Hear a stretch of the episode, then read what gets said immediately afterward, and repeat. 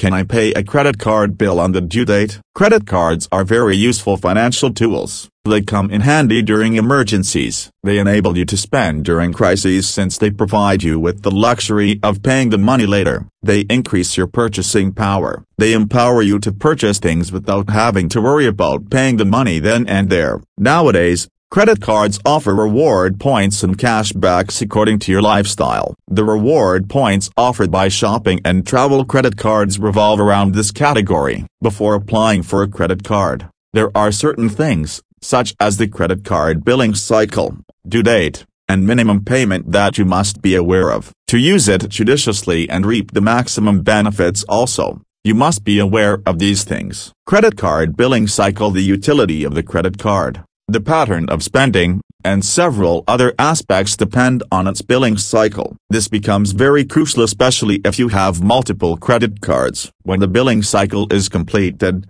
the bill on your card will be obtained. All the transactions during a billing cycle will echo on your next credit card statement. Let us now understand what a billing cycle is with an example. Suppose a credit card statement is generated on the 5th of every month. Your billing cycle will start from the 6th of the previous month and continue till the 5th of the present month. Your credit card statement reflecting all the transactions, purchases, cash withdrawals, charges associated with finances, outstanding balance, interest, MEs, refunds, etc. for this period will be generated by the bank and sent to you. Any transaction made after the billing cycle is reflected in the next statement. For instance, in the above example, if you make a transaction on the 7th, then it will reflect in your next statement. The credit card billing cycle will differ from bank to bank and is generally between 27 to 31 days. It will also depend on the type of card you have. Sometimes,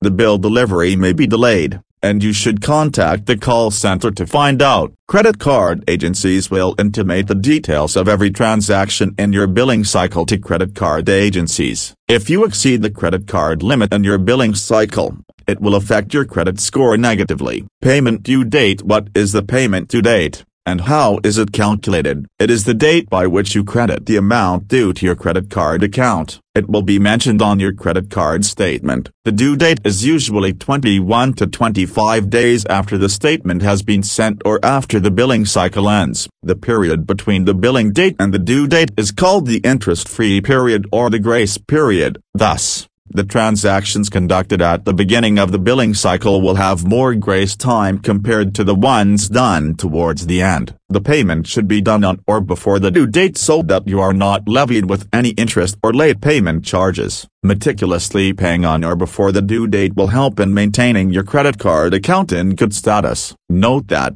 if you foresee a time delay in the payment reaching the company, then you should make the payment well in advance of the due date. For instance, if you are paying by check, then it will take two to three days for clearance. So, in that case, you must deposit the check before the due date. Minimum payment The minimum payment is the minimum amount required to be paid on or before your due date to maintain your credit card account. This will be mentioned on your credit card statement. It is generally 5% of the total bill, and in some cases, it will be fixed. The minimum payment is a great way to avoid penalties on late payment which could go up to 1000 rupees. But, generally, you should avoid making the minimum payment, since the bank will charge interest on the outstanding credit card bill. This can be as high as 48%, and you will keep accumulating credit card bills.